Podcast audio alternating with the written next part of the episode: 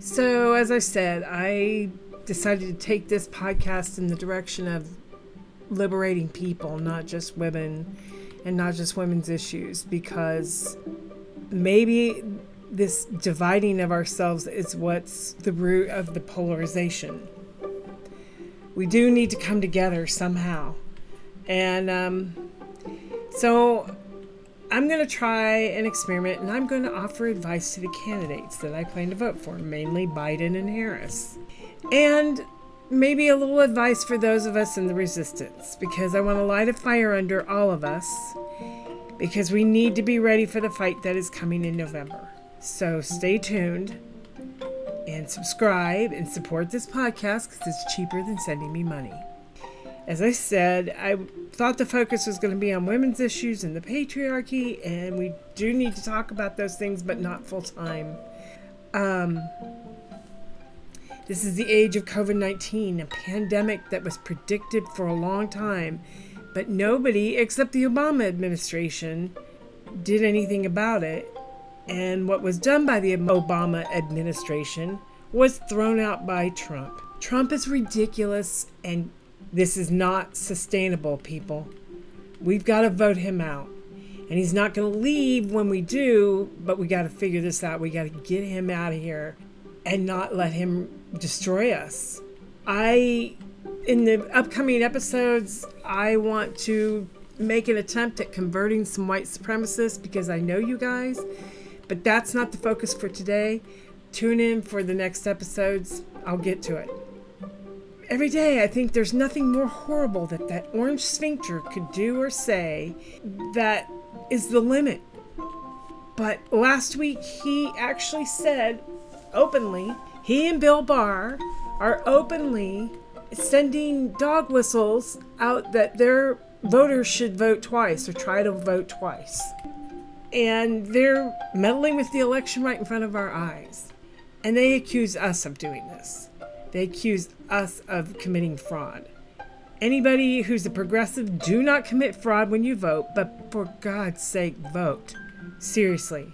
My 79 year old mother, straight laced, white, suburban, Midwestern woman, is freaking out. It looks like if Trump wins, he and McConnell are going to shut off Social Security. If that happens, my mother and I are screwed. We live on Social Security. And now, thanks to Bob Woodward and the tapes he made of the interviews he had with Trump, with Trump's knowledge, we're finding out a whole bunch more shit if that's possible. I've known this thing was a disaster for a long time, but I did not predict it would get this bad. And I was freaking out on election night. Let me just state plainly, as I said, I think a few minutes ago, I'm voting for Biden Harris and I'm going to do my damnedest to help people understand how important their vote is.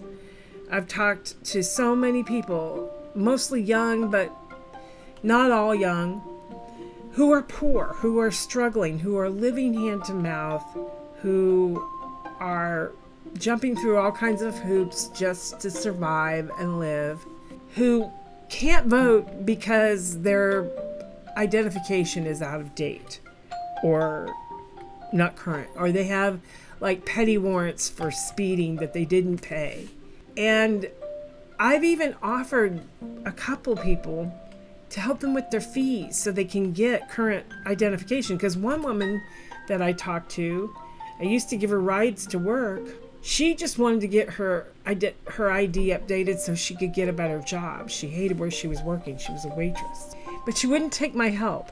And I tried to present it as not help, but that it was a group I was part of and it was it was a little depressing, quite honestly, to reach out to somebody to help them better their lives and they won't do it. And that poor woman, she was she suffered severe depression and then she lost her son to an overdose. And that was about the last time I saw her last January. She was going to one of the Carolinas for his memorial service. Somebody was paying for her to go. Somebody who had money because she didn't have any. I mean, she worked as a waitress at a real crappy restaurant where she couldn't have been making maybe 1500 a month and had a bunch of kids in high school all the way down to 4 or 5 years old. And the one she lost was her oldest. I think she had 5 kids. Anyway, so here's my advice for the camp- campaign. I need surrogates like Amy Klobuchar to stop saying things like, I think Minnesota is going to vote. Don't say I think, say Minnesota is. Be serious. Be the prosecutor that you are, the lawyer that you are. Don't try to be, I don't know what it is. I can't put my, I can't articulate it very well, but all the Democratic women, with the exception of people like Ocasio Cortez, put on a shtick trying to be appealing and not offensive to people they're worried about offending. I guess mostly white men. The patriarchy. Uh, I get it. She's a Midwesterner. I'm a Midwesterner. We don't like bragging and we don't like people who brag. But we've got to speak with more confidence and not all this I believe and it appears and even with journalists I feel like there's a they could be more definitive in things they say. Can't think of a specific instance. I'm tired of all these journalists acting like they're so shocked by what Trump does. At this point, I wish they'd start talking more about Biden and less about Trump. Like I say, I heard Amy Klobuchar on probably MSNBC. As a matter of fact, I know it was MSNBC talking up the Biden campaign, but it just wasn't. It didn't light me up. It didn't light a fire under me. It's just too fuzzy and vague and the Biden campaign, the talk over the last 24 hours is they're not reaching out to the Latino community and they're getting a little defensive. I saw Symone Sanders on either CNN or MSNBC. I think it was a clip. Actually, I saw it on my computer. I didn't, it wasn't on TV. She was like, Well, they are, and they are, but they're not. They're not reaching out to Latinos and poor people the way they should be and everybody all the Biden people were upset with Bernie for criticizing him. And there's like, there's such a thing as a phone. Well, I, according to the Washington Post, Sanders is in touch with the Biden campaign. And I would not be hard pressed to believe that the Biden campaign might be a tiny bit tone deaf or not listening to Sanders. And they have to be careful. They can't go full on socialist I mean, I supported Sanders. I like his policies. The reason the policies won't work is because half of the country will not go for it and will be fighting over it rather than getting it done. If we could if we could win the hearts and minds of at least some on the right, just for the sake of survival, people, and we are. It's not the right people. It's not the people right of center that I'm really worried about. They I think are going to come out for Biden in droves in the last minute. At least they need to.